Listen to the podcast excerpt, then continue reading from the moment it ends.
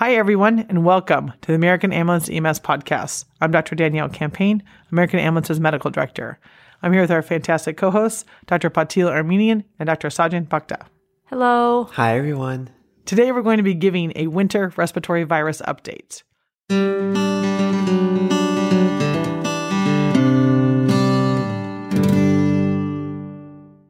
As you all know, winter brings lots of viruses. So, Patil, kick us off with the background to all this. Yeah, so let's talk about what's going on right now. It's the start of winter. We're actually recording this on the day of the winter solstice.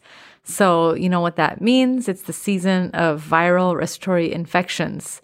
And this is what we would have said a few years ago, uh, pre COVID, but actually the patterns of infections have changed all major respiratory virus infections are currently active and showing high rates of EMS encounters and hospital visits since October, uh, which is early, by the way. I'm sure we're all feeling this in our EMS and hospital systems, wherever you are, um, because we're all currently stretched very thin. Many EMS systems are going on diversion, leading to extra long transport times. We all know how much we hate diversion. Uh, here, actually, in our in our system, in Central California, we don't use diversion, but I know a lot of places do, and it's just so stressful. So, today we're going to talk about what all this means and what to watch out for. But first, more of a background.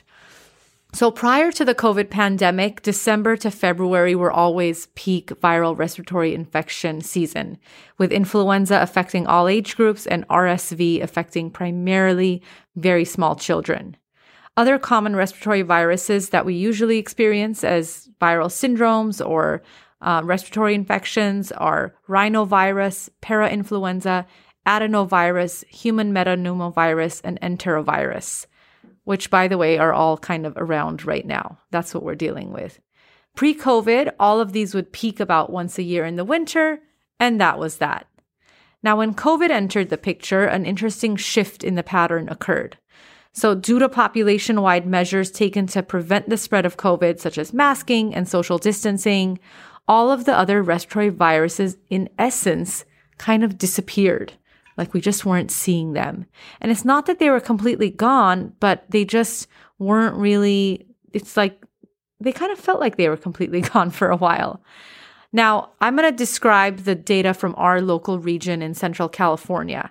So although the the timing may not be exact depending on where you are, the patterns do apply to the country at large. It's just that the months may be shifted forwards or backwards depending on where you live. And of course, well also the patterns will vary depending on what part of the world you're in. Now, for our community in Central California, we had our our first big surge in COVID infections in the summer of 2020. And then we also had COVID surges in winter 2021, summer 2021, winter 2022, which was the worst yet, summer 2022, and now currently another rising wave of cases, which I would call fall to winter, fall 2022 to winter 2023. So that's about two big peaks in cases per year. Now, last winter, one year ago, we started to see a few cases of RSV and influenza start to pop up again, but minuscule still in comparison to COVID.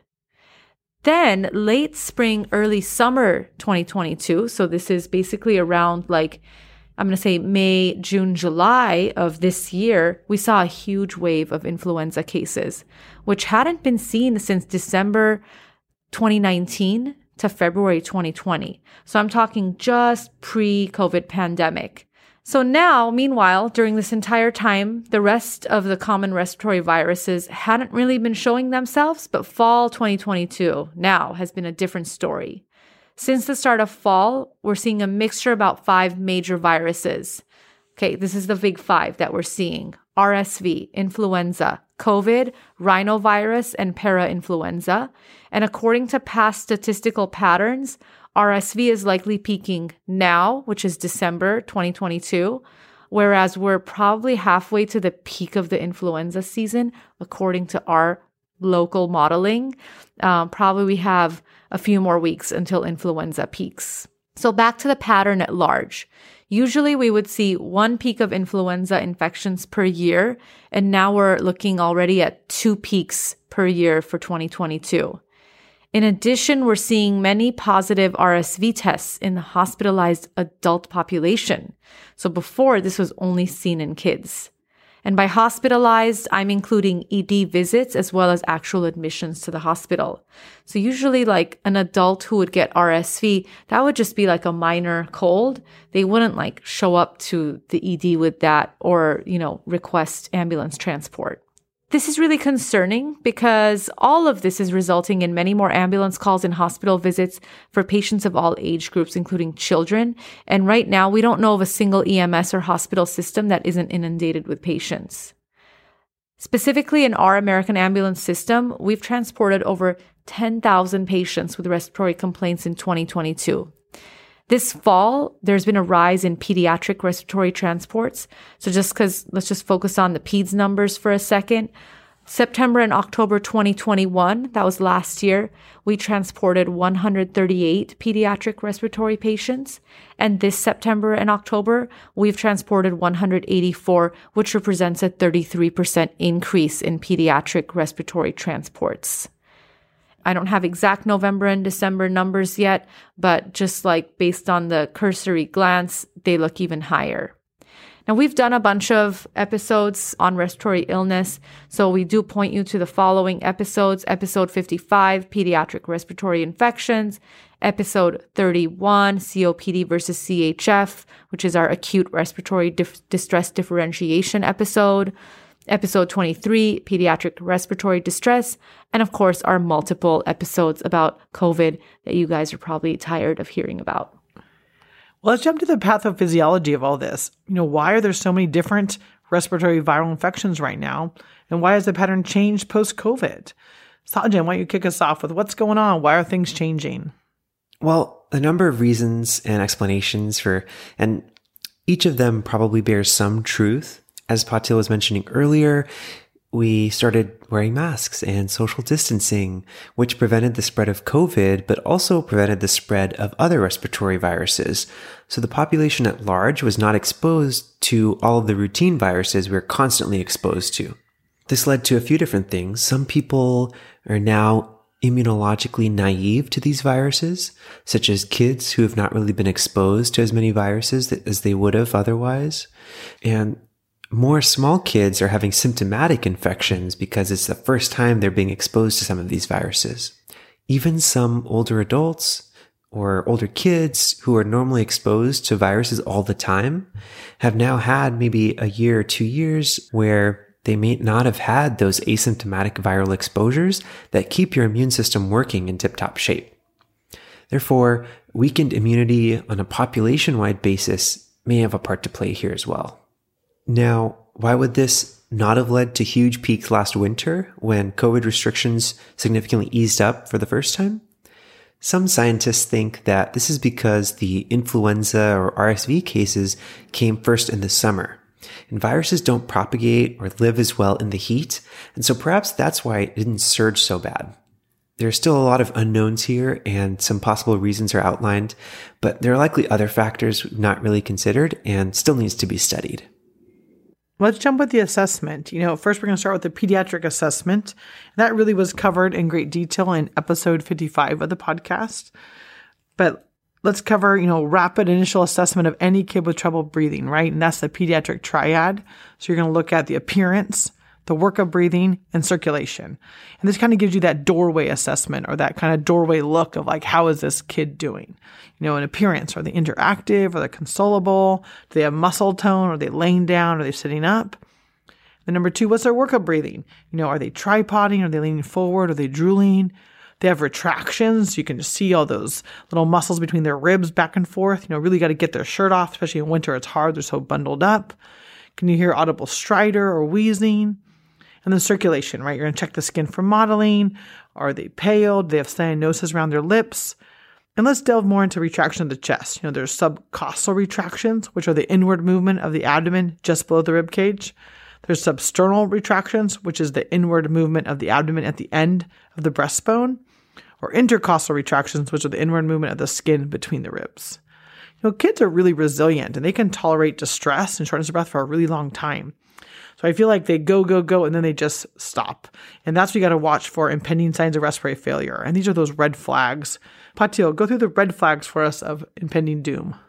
So our red flags are just a very sudden onset of distress. Um, so like the kid's fine, fine, fine, and then boom, something happens. Uh, hemoptysis, severe retractions, lethargy, uh, sitting up, leaning forward posture, uh, dysphagia, and aphonia. So, and just in general, to sum it up, if you see a kid who is just too quiet and they can't make any sounds, that's really, really, really bad. Like you want a kid to just be like active and screaming. You know, really briefly, we'll talk about the adult assessment. Really, what you're initially trying to figure out is is this a patient that's going to be all about the ABCs first versus load and go as fast as you can versus actually hang out and try to treat them severe signs in adult respiratory distress patients are tachypnea, so breathing really fast, tachycardia, or a fast heartbeat when they're tripoding, so when they're just like sitting forward and cannot sit back at all. Um, if they're speaking in just like one, two, or three word sentences, they're using a lot of accessory muscles because that also means they're going to tire out uh, if there's diminished breath sounds and altered mental status. And then, of course, if you put the pulse ox on and you see hypoxia. You know, these are, we're just kind of mentioning the worst of the worst right now. But really, in general, with all of our, all of these winter respiratory viruses, uh, we're seeing the full spectrum of respiratory distress. So it could just be like a, uh, from a little bit of a cough to, of course, these severe signs. And I think really you're just thinking about the severe signs to know, you know, how fast you have to intervene and how fast you have to transport. And for a large majority of the population, right, they're not getting affected very much by this. They have a cold, cough, runny nose, they're doing just fine. But I think those aren't the people calling 911, right? Those aren't the people initiating the system. I also want to add because these cases are in such large numbers right now and putting such a strain on so many EMS and hospital systems that a lot of EMS systems are on certain days having to use some of their treat and release policies. And so again, if sometimes if they just have like a runny nose or a little bit of cough and they have normal vital signs, that could be a perfect person to treat and release as opposed to transport to a hospital. And with all these viruses, there's no instant fix, right? There's no awesome drug that just takes it out, right? They're a virus that's got to go through your system. So it's really just supportive care. Um, so, Sajjan, why don't lead us through the management, the supportive care of these different cases? We'll start with uh, pediatrics, and we'll talk about our most common pediatric respiratory virus right now, which is RSV, which causes bronchiolitis. We used to say that bronchiolitis is the most common reason for admission to the hospital in the first year of life. As we discussed in the intro, these patterns are now changing, and we're also seeing older children presenting with RSV and even adults I'm actually seeing a lot of adults, especially who have a history of asthma or COPD, getting really bad RSV infections that'll cause an asthma or a COPD exacerbation. They can be pretty sick. So the clinical presentation of RSV is usually in kids less than two years old, but can present up to age five or even age 10. Bronchiolitis is an infection of the lungs usually caused by RSV, but it can also be caused by any number of common cold viruses co-infection with multiple viruses occurs in 10 to 30% of young hospitalized children. This is kind of defined and noted by the triad of fever, cough, and respiratory distress. This is due to viral infection of the bronchioles, which are small airways that induce smooth muscle bronchospasm and mucus secretion into the bronchial lumen. And that ends up causing edema of the smooth muscle walls, and that can make it really difficult to pass air in and out. You will see increased work of breathing, retractions, prolonged expiratory phase, and you can hear wheezes and rales or crackles on exam. You might see expiratory grunting as well. Children can become hypoxic as well, especially at night. Parents always notice this that their kids will get shortness of breath and congestion at night.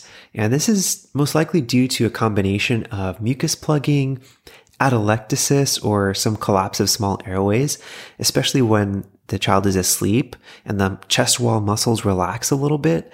It causes even more collapse of those smaller airways. Now, RSV can also cause just periods of apnea in up to 5% of children, especially in premature children. So the treatment of bronchiolitis, this is a self-limiting disease. So it's really supportive care. Typically we see infections lasting no more than five or seven days. So hopefully within that period, if you're able to support them with oxygen, hydration, and other supportive care things, we can get them over that hump. The cornerstone of treatment really is nasal suction and supplemental oxygen if necessary. We can try uh, steroids or epinephrine or albuterol, but the best practices per the Seattle Children's Guidelines, fewer interventions will ultimately benefit the patient over the long term.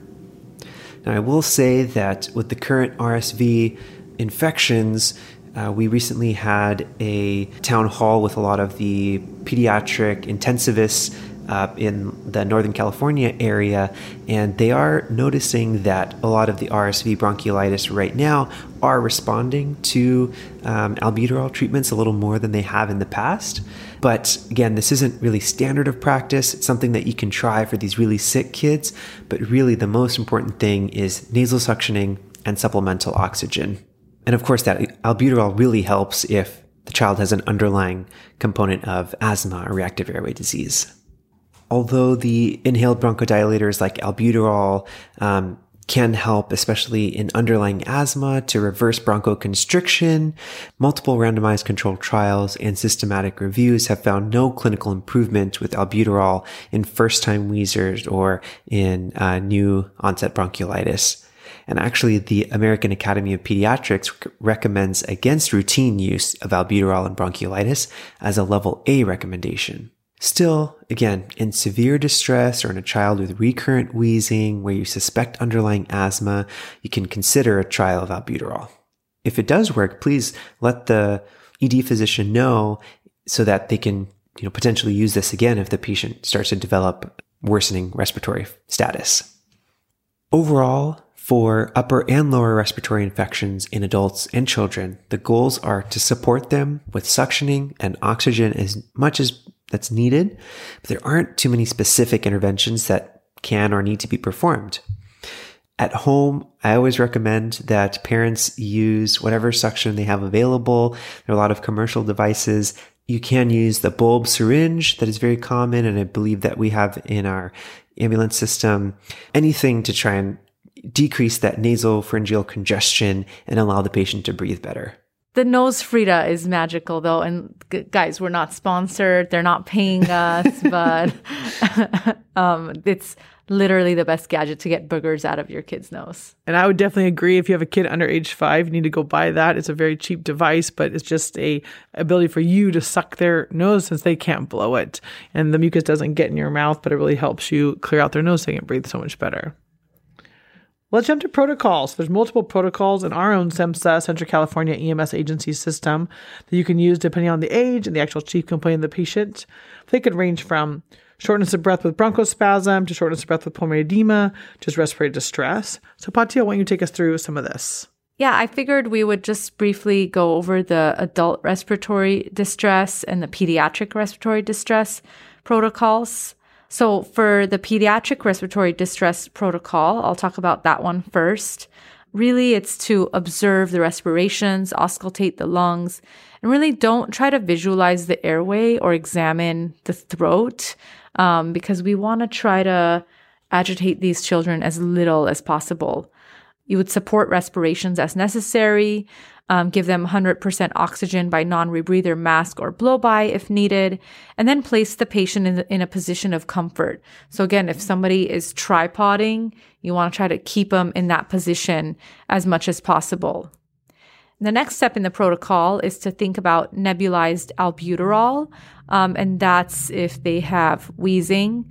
And again, if it's really just croup, which is just a barky cough, you're gonna not do albuterol and go straight to the next step, which is nebulized epinephrine. Nebulized epinephrine in our system is available for croup only. And again, that has this like barky seal like cough uh, without wheezing. For transport, you're really going to try to minimize on scene time, and a parent should be allowed to accompany the child to the hospital in order to kind of ease the child's fears and apprehension and to really keep the kid as calm as possible. Now, only if the patient is in severe distress do we do IM epinephrine, and that would be 0.01 mg per kg of the 1 to 1000 formulation with a maximum dose of 0.4 milliliters.